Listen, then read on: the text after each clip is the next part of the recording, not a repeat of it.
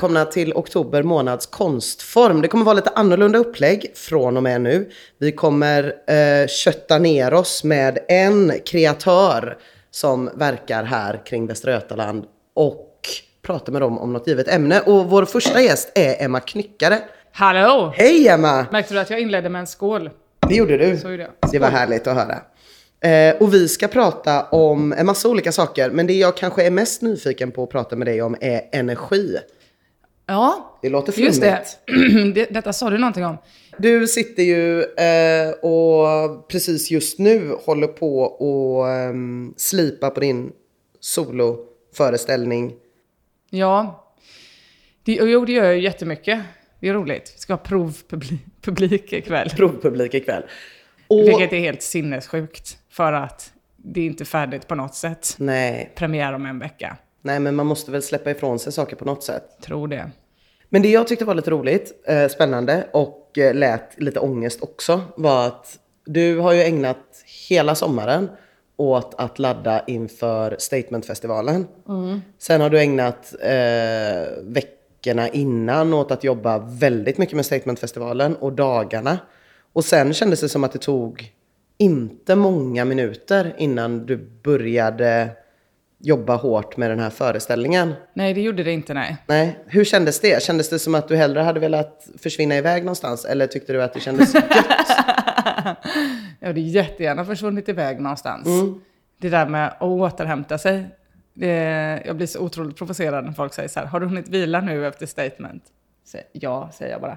Nej men eh, jo, vi hade ju också tänkt, jag är ganska dålig på upplägg, eh, fast jag har liksom jobbat med, som kreatör då, jättemånga år. Så är jag jättedålig på att planera tid fortfarande. Alltså vad som är rimligt och så. Jag är väldigt dålig på att vara rimlig. Så då hade jag tänkt att jag skulle skriva den här showen i april till exempel. Men då satt jag ju bara och raggade sponsorer eh, till Statement. Så då, då, och så var det så, alltså det var ju så fruktansvärt roligt att göra Statement. Så att jag glömde bort att jag också skulle göra min första eh, soloshow. Så då, har han, alltså, då bara dagen efter Statement var slut var det så, åh helvete, jävlar vilket, nu måste jag börja med det här. men, men tror du det är så att det är svårare att få den där återhämtningen eh, när man gör saker som är kul hela tiden? Det tror jag. Absolut. Ja. Eh, Har du haft något vanligt jobb någon gång? Jag har jättemånga vanliga jobb. Ja. Alltså jag har haft så många himla vanliga jobb. Vad är det tråkigaste jobbet? Det allra tråkigaste var att jag, alltså jag har jobbat inom vården mycket, men det var inte så tråkigt. Det allra tråkigaste, jo men tråkigast i tråkighetsfaktor var att jag jobbade som krokimodell i Mölndal. det var så fruktansvärt tråkigt, för då var man tvungen att stå still, min sämsta gren i hela världen. Eh, sitta still jättebra på, men liksom stå still i samma pose eh, jätte, jätte, jättelänge. Men det löste sig själv, för då eh, kände jag liksom en dag när jag stod där och hade stått där i tre timmar, hur det liksom sakta började rinna längs mitt lår. Eh, och så var det så här, okej, där och då var jag tvungen att bryta posen. Eh, åkte hem spårvagn i, i eh, Mölndals konstskolas eh, badrock. Så det var perfekt, det var otroligt tråkigt. Sen så jobbade jag också på en nummerupplysning, också i Mölndal. som eh, var en sån här gratis nummerupplysning, du vet, de hade inte några egna nummer, utan man var tvungen att sitta, man fick inte kolla på Eniros sida, för att det var konkurrenten då. Det var en helt nystartad 1177 hette den kanske, eller något sånt. Ja, det är vårdnumret va? Ja, nej, det kanske det var. Kommer inte ihåg telefonnumret. Eh, Jag får ringa Eniro och fråga vad telefonnumret var till den här nummerutgivningen som jag jobbade på. Nej, men jag tror inte det finns kvar längre. Men, så man var tvungen att sitta och googla alla nummer. Eh, och folk ringde och var så... Det var också en sån här fråga vad du ville. Ah. Alltså det bara ringde liksom 2000 gubbar varje dag och frågade om man var kåt. Typ. Så det var så jävla tråkigt jobb. Och så var det så här... Eh, och, och då började jag hitta på nummer till slut. För att det liksom inte fanns några nummer i databanken. Så var det så här, kan jag få numret till Börje Johansson i, i, i Smålandsstena? Absolut. 070 68 43 98. Kan du koppla mig dit? Nej. Nej, det kan jag inte. Det var otroligt tråkigt. Oh, men hur, känns, hur, hur, hur skulle du säga att det känns eh, på väg hem från ett sånt jobb jämfört med på väg hem från ikväll när du har repat liksom? Ja, vilken, vad bra fråga. Ja, men då vet jag... Alltså, jag började ändå liksom med, jag kommer från stå upp från början, eller började med stand-up, att det liksom är det hållet jag kommer ifrån. Och det började jag med när jag var 20, så då hade jag liksom inte, alltså när jag började med stand-up så hade jag ju mest, ja men då hade jag jobbat i vården och så hade jag jobbat på en bingohall på så här fredagarna och jobbat lite liksom, Eh, på varvet jobbade jag eh, ett tag. Och då hade jag ändå något slags sikte om så här, ja men det här är inte det jag kommer göra hela livet. Jag kommer från en familj som är väldigt mycket så här, gå en yrkesutbildning på gymnasiet. Eh, och sen började jobba på bilmäcken typ, eller på träindustrin. Men jag har liksom aldrig haft eh, ehm, riktig en sån... Alltså jag har aldrig tänkt att det har varit min framtid riktigt. Utan jag, även när jag jobbade inom vården så tänkte jag nog att det var något tillfälligt och att jag inte ska utbilda mig till eh, eh, sjuksköterska på riktigt och sådär. Eh, så, det, så det känns väl mer bara sådär som att det är superkul att få jobba med någonting som är roligt. Men jag kan också ibland längta lite grann till att ha ett vanligt jobb. Eller ha så här 8 till 5 jobb. Eh, för att slippa massa press och ångest. Men jag tror att man har det om man har ett 8 till 5. Alltså min man har ju ett vanligt jobb till exempel. Eh, och har jätte- jättemycket ångest. Så att det verkar inte spela någon roll. Men ligger han lika ofta liksom uppe på nätterna som du gör och kollar på jobbgrejer? Ja, det gör han. Och, och är så här nojig över grejer och stressad över grejer. Och så. Så att då kan jag ändå bli glad över att jag i alla fall nojar över roliga grejer. och som bara liksom går ut över mig själv om det skiter sig. Att man inte sätter någon annan i skiten på något sätt. Men jag tänker att du har ju också ett väldigt så omväxlande, du gör ju väldigt många olika grejer. Du skrev ju en bok som släpptes för knappt ett år sedan. Ja. Och har eh, stand-upen parallellt med det, håller nu på med föreläsningen. Och mitt i allt detta så blev du liksom festivalgeneral. Ja. Eh, det har du ju berättat om tidigare, men jag und- det jag är lite nyfiken på är väl bara så här incitamentet till att det skapades när du blev förbannad på någonting, Ja. reagerade på det, eh, twittrade ut någonting som kanske inte var hundraprocentigt genomtänkt, att nu ska vi starta en festival, för så här får det inte vara att killar hela tiden tafsar på tjejer på alla festivaler, konstant. Eh, men jag tänker att det var ju ändå någon så här frustration som födde en idé eller en tanke. Är det någonting som ofta händer hos dig? Eller liksom varför, världens längsta fråga, men hur påbörjas nya projekt för dig? Hur blir liksom saker gjorda? Ja, men egentligen, eh, den, det, det lite krassa svaret på det är nog är lite så här att att det blir av beror på vad jag har lust med, lite grann. Eh, till exempel att jag skrev en bok och så och gjorde statement. Jag, alltså då pratar man ju ofta att startskottet var den där tweeten och att det kommer någon slags ilska och så.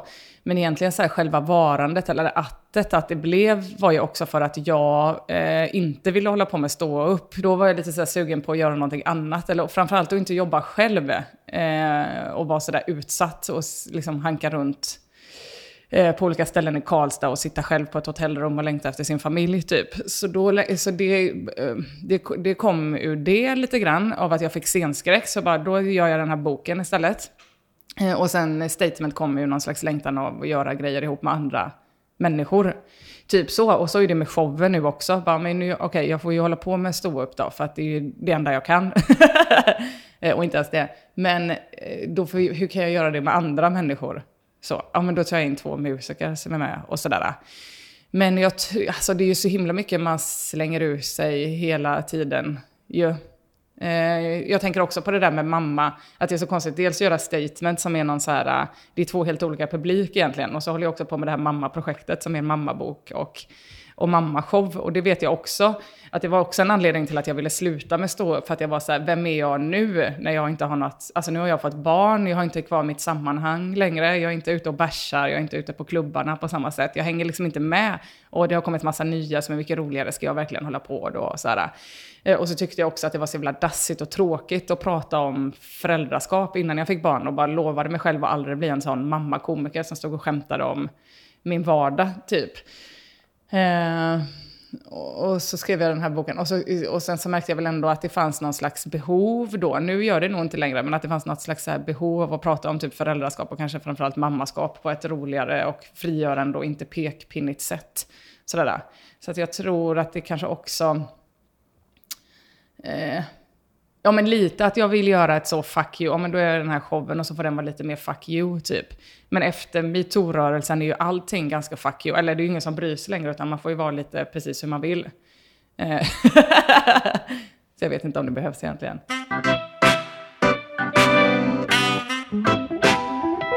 Du sa det där innan med, med scenskräck. Hur hanterar man det om man är en person som har som jobb att stå på scen? Ja, just det. Eh, men först genom något slags undvikande då. Undvika scen. Jag sa ju inte heller att jag hade scenskräck, utan jag fattade nog det ganska långt i efterhand, att jag hade fått det. Eh, och det fick jag inte så här för att jag inte vilar, för att jag är ganska bra på att vila och återhämta mig och göra liksom ingenting mellan varvet. Och har köpt liksom ett torp där det inte finns internet och så. Det är en superbra idé. Eh, utan det, det var nog mer att jag var i sammanhang som jag inte trivdes i. Att jag slutade göra min egen grej. Eh, och blev mer fokad. Alltså på något sätt när jag började tjäna pengar på att stå upp och kunde leva på det.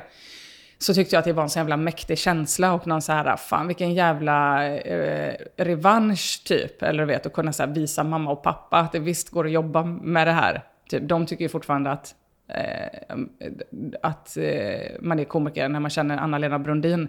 Men ändå så här bara, men jag kan ändå betala ut en lön på detta. Och det ledde till att jag gjorde jättemycket saker som genererade pengar, men inte eh, som gjorde att eh, jag tyckte att det var så kul. Utan jag var liksom i supermycket sammanhang där jag mådde skitdåligt egentligen. Eh, och så gjorde jag en turné förra sommaren, blir det väl? Ja, som jag mådde svinpissedåligt av. Eh, och då var jag så här, ja men då kanske jag ska lägga av. Och sen så tog det ett år då, där jag bara inte gjorde stand-up utan andra grejer. Tills jag också fattade så här, ja, men det kanske inte är bara mig det är fel på, utan det kanske också är sammanhangen man är i och vad man väljer att göra. Så nu har jag liksom börjat om på nytt igen och börjat klubbgigga eh, och bara göra grejer som inte genererar pengar och må liksom toppen utav det. men jag tror det där är väldigt vanligt, för jag tror liksom oavsett eh, om man håller på med just stand-up eller om man håller på med Eh, även om man håller på med typ illustrationer. Eller, jag kan tänka mig att det finns inom väldigt många olika kreatörsyrken. Att så här, drömmen är någonstans att man ska kunna bli jättebokad och väldigt framgångsrik. Och, ja. och inte behöva jaga uppdrag, utan bara få en massa uppdrag som är välbetalda och härliga. Men då hamnar man kanske ganska lätt i ett sammanhang där det där som gjorde att man började med det från första början inte är vad folk efterfrågar. Nej, utan det, det folk efterfrågar är någonting helt annat. Ja. Och då slutar man med att göra det man började med från början. Ja, men precis. Och att man också försöker vara någonting som man inte är. Eller vet, jag tycker ändå att jag gav det en god chans att göra. Eh, alltså en viss sorts gig gör jag inte längre, eh, eh, fast det genererar pengar, för att jag är inte bra på det helt enkelt. Och jag har försökt och liksom övat, men jag är inte det är inte min grej. Det finns andra komiker som är jätte, jätte mycket duktigare på att göra mer folkliga sammanhang, eller vad man ska säga. Eh, och sen så är jag superbra på att typ göra så galor och konfa grejer. Ja, men du vet att man kan bena ut lite, men vad är det som vad är det jag ska göra då mm. i den här branschen? Mm. För att det liksom inom humoryrket ju också finns genrer som man inte pratar om så mycket, precis som inom musik. Att man, om jag frågar dig vad du lyssnar på så säger inte du bara musik utan du kanske säger någon genre och kanske till och med någon artist. Och så är det inom humor också, fast eh, bara att det inte är lika allmän, att folk fattar det på Nej. samma sätt. Nej. Ja. Men eh, bara tillbaka till statement, en snabbis. Mm. Eh, själva festivalen, blev det, alltså det är ju också en, en stor pryl att rodda ett så pass stort engagemang. Eh, hur var det att jobba med så mycket ideella krafter som det ändå blev? Alltså att det var människor som mm. hörde av sig. Jag vill vara med på det här projektet. Versus ja. att vara i projekt där eh, det har gått ut annonser och man har kollat in LinkedIn Ja, just det. sidor och hela ja. den grejen. Att nu var det ju folk som kom dit ja. och la ner en massa ideell tid, inklusive du själv. Eh, hur liksom påverkades projektet av det tycker du?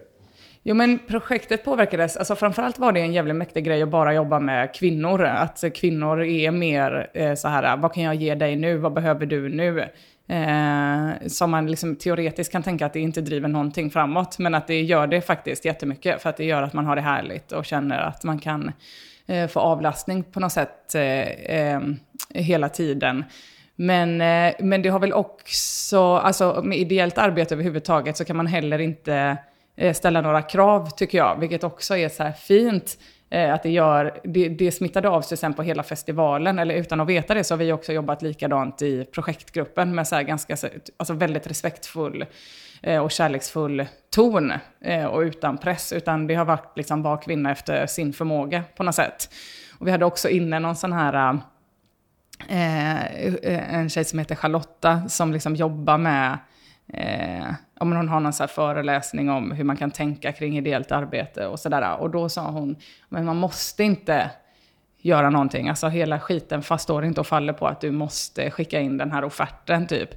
Eh, och då räckte Emelie upp handen som har gjort all ekonomi för Statement, eller gör all ekonomi, och bara fast jag måste faktiskt göra detta. Eh, och inte så här måste som i varje liten del, eh, utan jag måste göra det här för min egen skull, typ.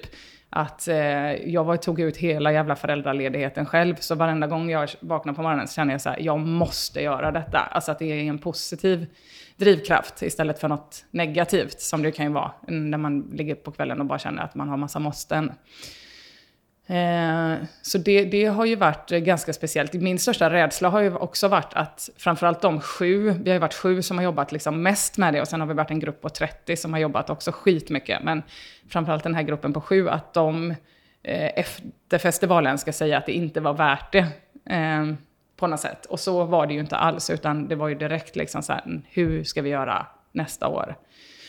Och så. Och då blir jag mer mån om att man får inte glömma heller hur mycket eh, vi slet och hur mycket vi trollade med knäna som man inte kan göra inför ett år två på något sätt. Utan eh, man måste liksom ut, utveckla projektet på något sätt. Du tänker liksom att första gången man gör någonting får man någon slags gratis energi och en gratis eh, liksom, ja, ork, eller hur menar du? Ja, jag tycker på ett sätt får man ju det. Och för att man också är med och skapar hela jävla strukturen och hela klabbedabbet liksom. Men att, jag, att uppfinna hjulet en gång till i samma hjulspår blir ju inte så härligt, tänker jag. Och framförallt inte att göra... Det kan man göra om man kan få en liten lön för det. Men det blir svårt att göra exakt samma grej ideellt. Alltså jag skulle ha väldigt svårt att motivera eh, att få liksom sex personer att göra exakt samma grej igen, även om de vill. Alltså så tycker jag inte att man ska. Eh, utan kanske snarare i så fall Eh, Eh, jag, vet, jag tänker på min egen roll som så här, det var svinmäktigt att vara med och starta det där och jag vill jättegärna vara med. Eh, och med, med det jag har lärt mig liksom under det här året. Men det kanske också är dags för mig att kliva åt sidan och släppa fram någon annan som, som kan göra det där med den e, enorma kraften som jag har gjort det senaste året. På något sätt. För jag är inte säker på att jag kan göra exakt samma grej en gång till. Utan då kanske jag ska göra någonting annat istället. Typ.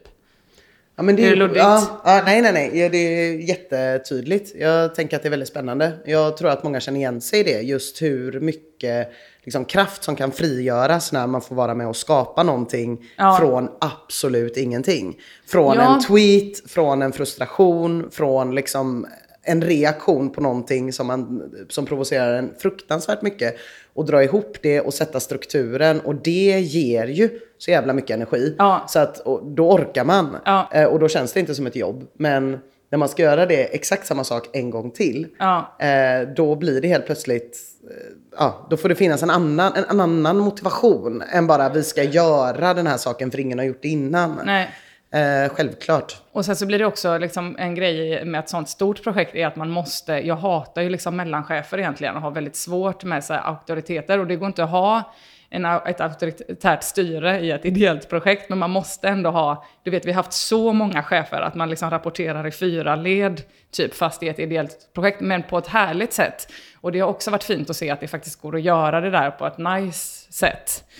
Eh, och också ge folk fria händer när man jobbar ideellt. Att jag, jag, är liksom, eh, jag har ett enormt kontrollbehov eftersom att jag också har varit den som har fått eh, eh förklara allting utåt på något sätt. Och bara säga, okej okay, jag måste ha koll på varenda del fram till ganska, ja, men bara, eller så bara släpper jag det.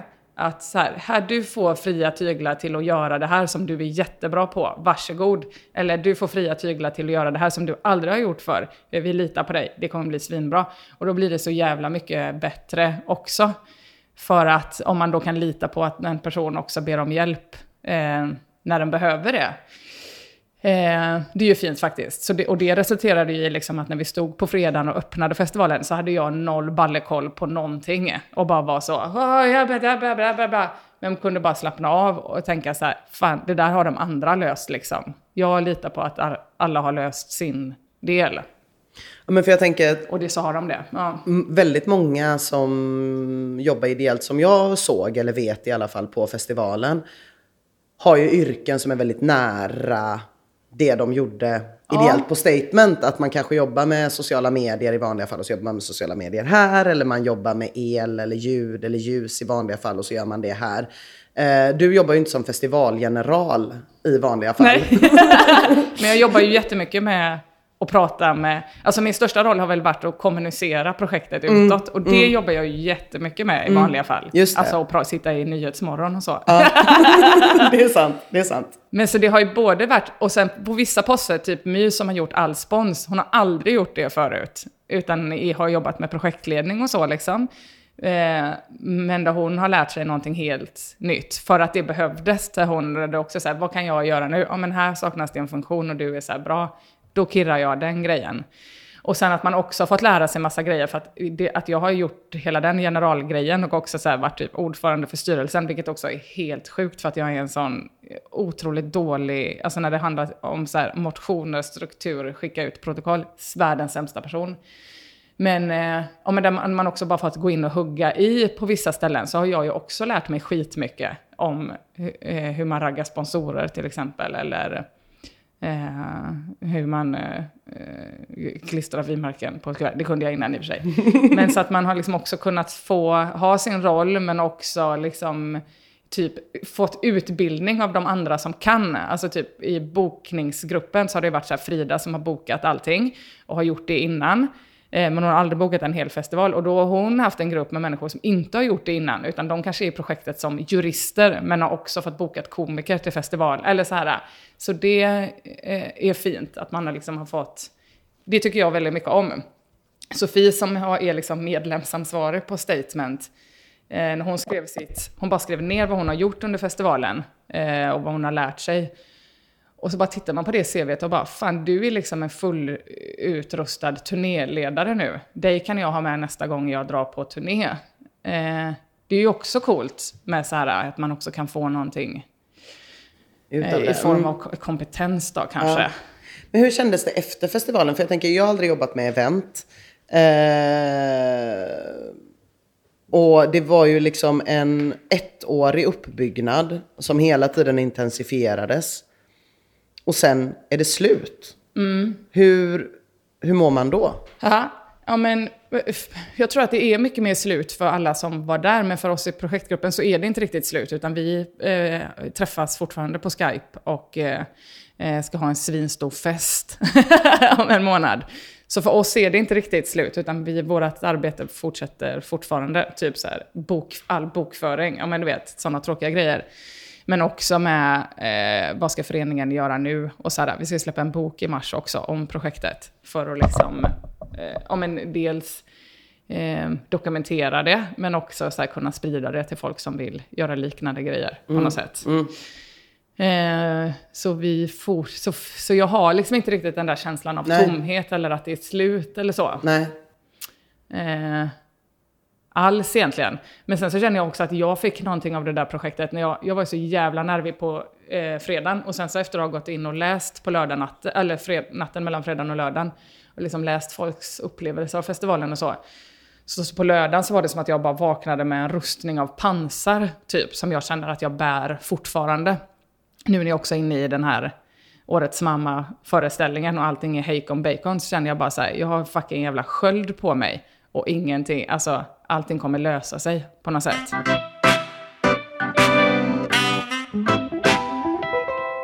Men det är ju spännande för att i alla dina jobb så möter du ju eh, ja, människors upplevelser av vad du har gjort och ja, människors åsikter om det. Och bli bedömd. Ja, bli, bli bedömd. Mm. Och här låter det ju som att du fick en jävla liksom...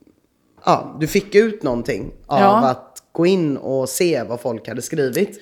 Ja, men alltså verkligen från att lite grann från att eh, när jag bara var en sån liten, liten, liten hög av ångest och du vet, och inte hade något skydd överhuvudtaget. Alltså var helt, helt mottaglig för allting på något sätt, bara rätt in i hjärnan.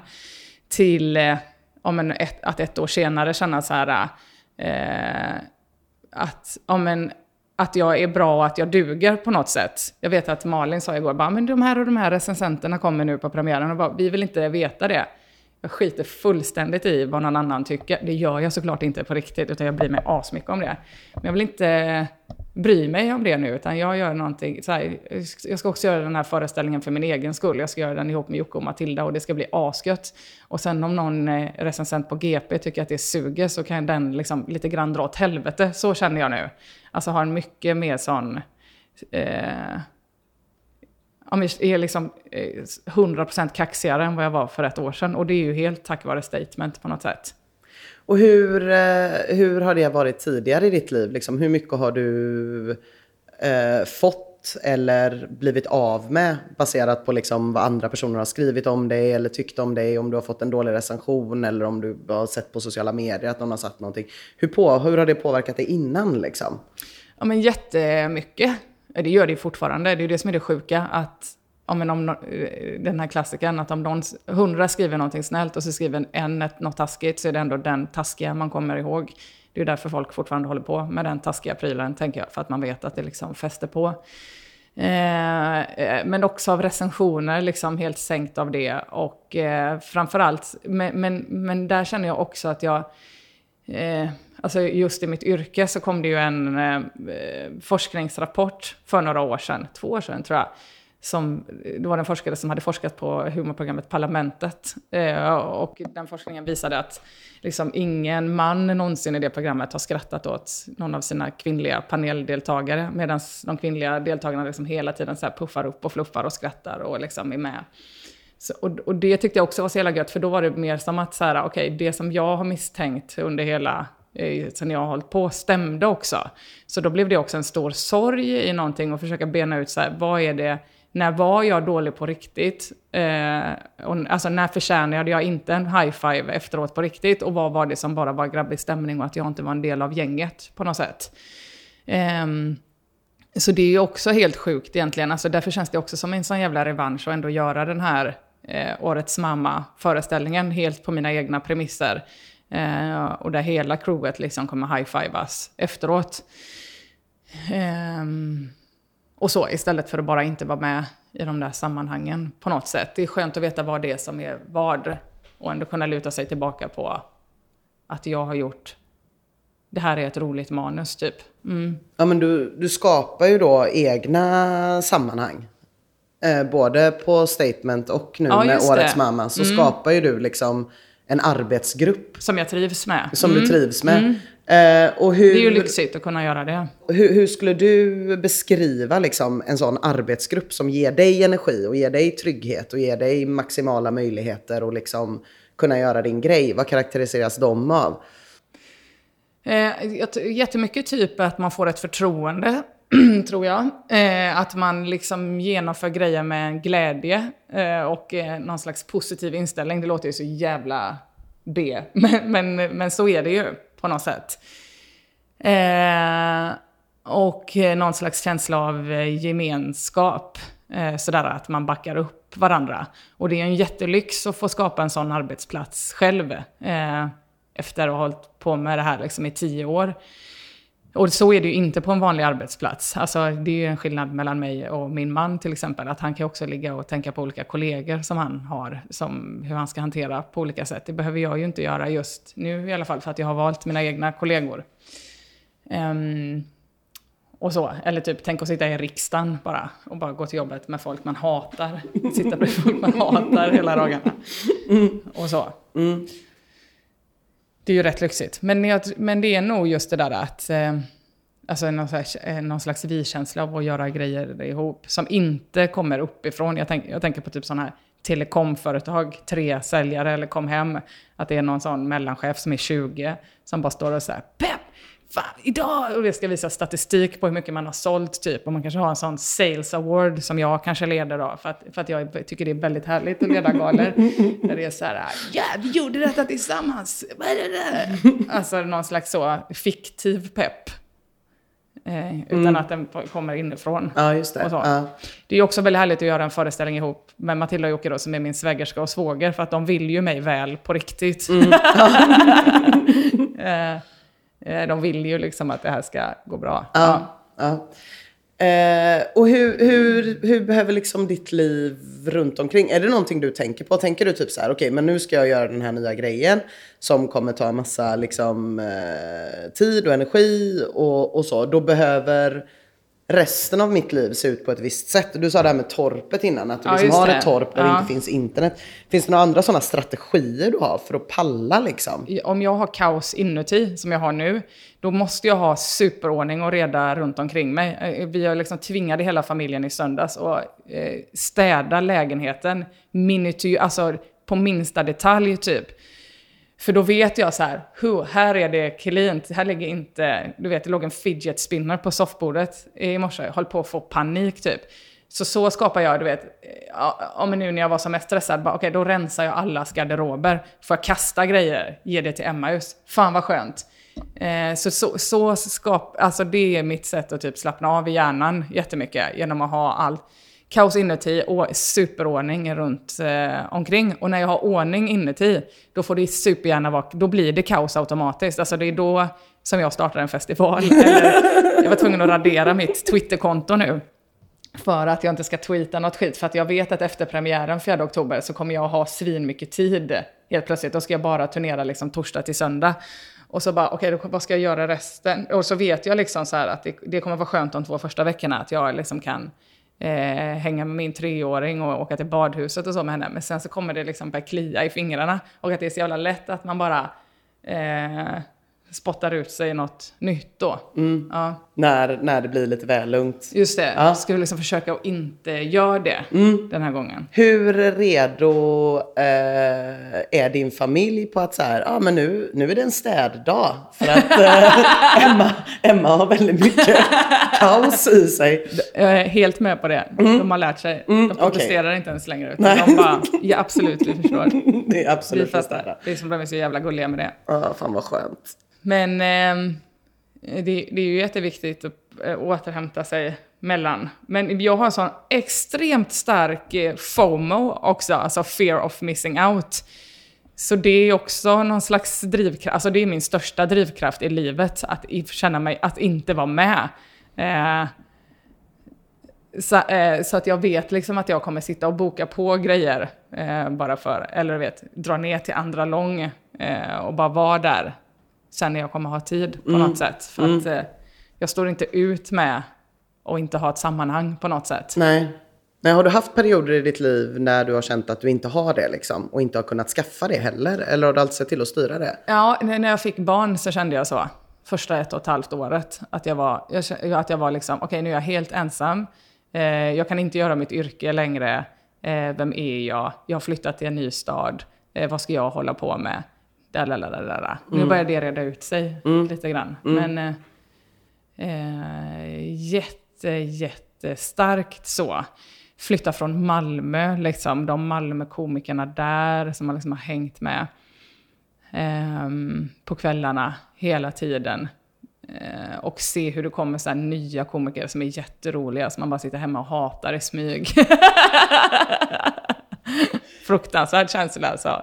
Jag tänkte på det med eh, FOMO och att bo i Göteborg i mm. ditt eh, yrke. För Just att eh, eh, en stor del av humorproduktioner för radio och tv görs i Malmö. Ehm, och väldigt, resten görs i Stockholm och alla galor är i Stockholm. Och mm. i Stockholm finns det eh, standupklubbar varje dag i veckan. Eh, I Malmö finns det också fler. I Stockholm finns det också liksom, galor och konferenciersjobb och en Alla snabb sån. Du måste ju så många gånger ha varit med om att man har ringt dig från radio eller tv och sagt kan du komma in i eftermiddag? Eh, och så säger du, ja fast jag bor ju i Göteborg.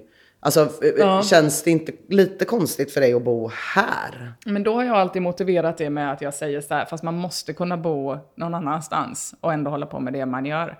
Men det säger jag ju också bara för att jag inte har något annat val. För att vi har liksom, eh, eh, jag har två extra barn som går i skola i Göteborg, så jag kan liksom inte bo någon annanstans. Eh, så det säger så, man får fan liksom, man får skapa sina egna sammanhang och det ska fan gå att bo i Göteborg.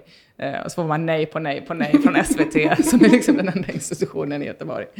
Som är så här, Ja, Eh, och då, och bara, det är också kul när man står och sänder, nu när vi spelar in detta, det är hummerpremiären idag, det, det gjorde jag förra året för SVT. Man bara, det ska gå, i Göteborg, bo, det ska gå och jobba i Göteborg. Bara, ja, men det du får göra då är att sända två timmar från Tjörn klockan halv fem på morgonen, när de drar upp sina ti, hummertinor.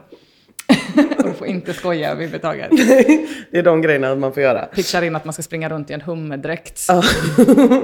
Jag bara, blev det så här? men, det är det, men det är ju svinhärligt att bo i Göteborg nu. Det är ju det som känns också så jävla mäktigt. För att vi har ju asmycket bra ståuppklubbar nu. Göteborg going fucking strong nu, tycker jag. Ja, men jag tänker också att, att många flyttar ju härifrån inom alla olika liksom, näringar. Så. Eh, vad, vad tror du liksom skulle krävas eh, ja, för att fler, fler skulle stanna i Göteborg? Eller du kanske inte ens ser det som ett problem. Dra bara. Kanske du känner, inte. Eller känner du liksom att så här, Göteborg har, eh, har svårt att hinna ikapp? Men har du bott i Stockholm någon gång? Nej, en månad bara. En månad? Ja. Eh, Och det är också det som är så himla fint med att bo i Göteborg. Också att ha det där sammanhanget. Oskar Kresso som kör ljud nu på min show har flyttat till Stockholm. Han har bott där i två år och känner fortfarande inte att han bor där. Eh, och det är så jävla deppigt. För det, där, jag skulle ha en sån otroligt stark FOMO av att bo i Stockholm. Malmö har jag ju bott i, så där har jag sammanhang. Ja. Och nu har jag det i Göteborg också. Och det är det som är så fint för att vi har de här klubbarna och eller liksom att man har känner liksom att jag har hittat min plats nu i Göteborg efter, efter att ha varit borta från Göteborg några år på något sätt. För det var också en sorg att så här, ha gjort sina tonår i Göteborg. Och så komma tillbaka och så ha ett spädbarn helt plötsligt och inte kunna hänga på Kellys typ. Eller så här, vad ska jag göra nu? ja, det är inte de vanliga grejerna direkt. Nej, Nej. i den här stan på något sätt. Men eh, ehm, eh, Eh, så, så är det väl liksom att, men, men att bo i Göteborg är ju jävligt mycket en stämning av att man får göra allting själv. Alltså hitta på alla roliga initiativ för att det är liksom ingen annan som gör det. För det, eh, om man får vara taskig också så är det ju också lite grann att jobba i motvind och jobba i Göteborg också som kreatör. Eh, att det, vi har liksom några superstora produktioner som tar asmycket plats. Eh, typ eh, Way Out West, Kulturkalaset, eh, West Pride Going Strong nu också. Men det är liksom så här ganska svårt att få någonting annat att synas och höras. Utan då blir det, eh, det automatiskt någon slags underground-kultur. Och det känns ju sjukt att vara så här 31 och hålla på med någon så här underground stand-up. och så måste det ju få vara också. Men eh, Inom de, eh, ja, det går inte riktigt att säga vad du jobbar med, men det du jobbar med, vad, eh, vad önskar du att du hade känt till när du var 20, som du vet nu? Eh, inom mitt yrke? Eh, ja, att det inte är, är bara mig det är fel på, utan att det också finns ett, eh, ett patriarkat framförallt. Det är väl det största som jag skulle vilja veta när jag var 20. Eh, och sen... Eh, eh, ja, nej men det är nog det största. Och sen så lite grann också att det är... Eh, så- ja, men på något sätt att man Ja, jag vet inte, det, det är motsägelsefullt på något sätt att man måste skapa grejer själv på något sätt. Samtidigt som jag tycker jättemycket att det är upp till andra att ge en de förutsättningarna. Jag tänker på det jättemycket. Vi har ju också så här asmycket bra friteatergrupp. Nu går, friteatergrupper, jag går inte och kollar på teater så ofta. Men eh, du vet att vi har, så här, vi har det finns så jävla mäktiga grejer som många fler borde se typ. Istället för bara det som går på Operan och Stadsteatern. Och så har vi också liksom så stora teatrar som står tomma nästan året runt. Att det är liksom, varför tar ingen ansvar för att lyfta de grejerna? Eller det blir något, på något sätt konstigt om det bara ska vara upp till individen. Men... ehm, ehm, Men de andra delarna av ditt jobb, typ så här som gör att du kan fokusera på ditt jobb? Exempelvis ekonomi och sånt. Känner du att du har lärt dig någonting av att ha frilansat i tio år eller känner du att du är ungefär där du var när du var 20? Jag är ju tillbaks där jag var när jag var 20. Jag blir jätte, jätteglad om jag kan få 500 spänn för att skriva en krönika. Där är jag ju nu igen, men med en enorm glädje. Eh, eh, jag skaffade mig också en sån otrolig burn rate eh, för fem år sedan när jag började tjäna pengar. Och bara så här, okej, okay, som jag inte riktigt har anpassat mig till än i så här, okej, okay, men just det, nu, gör du inge, nu jobbar du ingenting, utan du gör ju bara olika slags härliga ideella projekt som ger jättemycket eh, kapital till dig själv rent känslomässigt, men inte så mycket på kontot typ. Eh, men det önskar jag väl också att jag visste när jag var 20. Att eh, målet med det, jag, för jag började ju med stand-up liksom när jag var 20. Och då trodde jag fortfarande att målet var att liksom kunna underhålla en så bred, stor publik som möjligt. Eh, och vinna folkets hjärtan och eh, få betalt för det på något sätt. Eh, men att det eh, på något, så då önskar jag väl att jag på något sätt visste att det var alltså, så viktigare att behålla sig själv. Egentligen. Mm. Sådär. Och det, mm. det, det jag, jag har jag ju fattat nu, tio år senare, men med enorma omvägar ja. på något sätt. Ja, men ändå. Ändå någon gång. Ja. Ja, det är bra. Vilken... Det är många som inte förstår det tror jag på hela sitt liv. Ja, det är det ju. Och sen så är det så kul att kolla på mina föräldrar. Alltså, du vet, så här, det är också en lyx att kunna sitta och prata om sådana här grejer. Och vara en kreatör eh, och sitta och prata om det här. Men om om man tar så här, mina föräldrar, mamma jobbar i äldrevården, har gjort hela sitt liv, pappa jobbar på Bilmek, eller vet, de har ju aldrig tänkt att de ska uppfylla sig själva genom sitt yrke. Utan jobbet är bara någonting man går till. Man gör inte ens det för, de har inte heller så här, bara, jag jobbar för att kunna ha det gött, åka på en resa en gång om året. Utan de bara gör det, för vad ska de annars göra? Typ? Det gör man bara. Eh, de har liksom aldrig reflekterat över eh, någon slags personlig utveckling eller eh, eh, vad som är gött och inte gött. Men dina syskon då? Samma där. De har också så, vi går till jobbet, bla bla bla bla. Min lillebrorsa har ju blivit, han har jobbat på så jävla pissiga jobb. Eh, han jobbar med trä. Så han, och han har liksom hamnat på arbetsplatser som har varit så sjuka att han har tvingats bli liksom fackligt intresserad och därmed också liksom politiskt intresserad. Så han börjar liksom vakna upp på något sätt i det och så här, ja men du vet, kommer fortfarande jobba med trä, men det finns andra sätt som man skulle kunna göra det på än att bara gå till jobbet eh, eh med piskan på ryggen på något sätt. Utan, ja. Men var, varför tror du att du har det då? Varför tror du att du har haft det så pass länge ändå? En känsla av att du vill uttrycka dig själv genom jobbet? Men jag tror att jag har haft det för att jag var så, alltså jag har alltid varit så jävla rastlös. Jag skiljer mig från min familj på det sättet jättemycket. De har bara velat ha trygghet. Resten av, av mina två brorsor och mina föräldrar är så här, trygghet, trygghet, trygghet. Så här gör vi, så firar vi jul så här. Liksom, min mamma får ju panik om man ska bryta någon slags jultradition eller så trygghet, trygghet, trygghet. Medan jag mer har varit så här rastlös, rastlös, rastlös. Eh, det borde väl finnas någonting mer. Det måste väl finnas något som är större än Rollstorp. Det måste väl finnas något som är större än det. Det måste väl finnas, eller så här. Eh, så jag vet inte, det är väl någon slags defekt i min hjärna då. ja. Så, de har inte heller lika stark FOMO som jag också alltid har haft. Nej. Ja, du kände det redan när du var liten att liksom Rolfstorp, är jag kvar här så kommer det finnas saker jag går miste om liksom. Som händer där ute. Ja, men jag vet också att det var ett så vägskäl när jag valde gymnasielinje. För då valde jag mellan liksom jordbrukslinjen eh, och att bli ihop med en nazist. Eller gå i estetprogrammet och vara ihop med en så här svinhärlig hippie. Som jag valde att bli ihop med och gå i estetprogrammet. Eh, som jag också fick så hjälp med eh, att komma in på för att jag inte hade några betyg och så. Så var det ändå så här, ja men Emma, det här skulle bli väldigt bra för henne tror vi, om hon bara inte får läsa matte B utan istället hålla på med olika estetiska ämnen. Och så var det ju också, att det blev skitbra för mig, eller så, att jag fick den chansen och eh, eh ändå lyckades ro hem det där på något sätt. Men det hade ju lika gärna kunnat vara så att jag hamnade på jordbrukslinjen. Och då hade jag ju bara kapitulerat inför min eh, eh inre stress på något sätt, tror jag. Då hade du haft FOMO ihop. för olika jordbruksmässor istället. Exakt. Mm. ja, men grymt. Tack så jättemycket för att du kom, Emma. Tack själv. Hej, hej. Hej.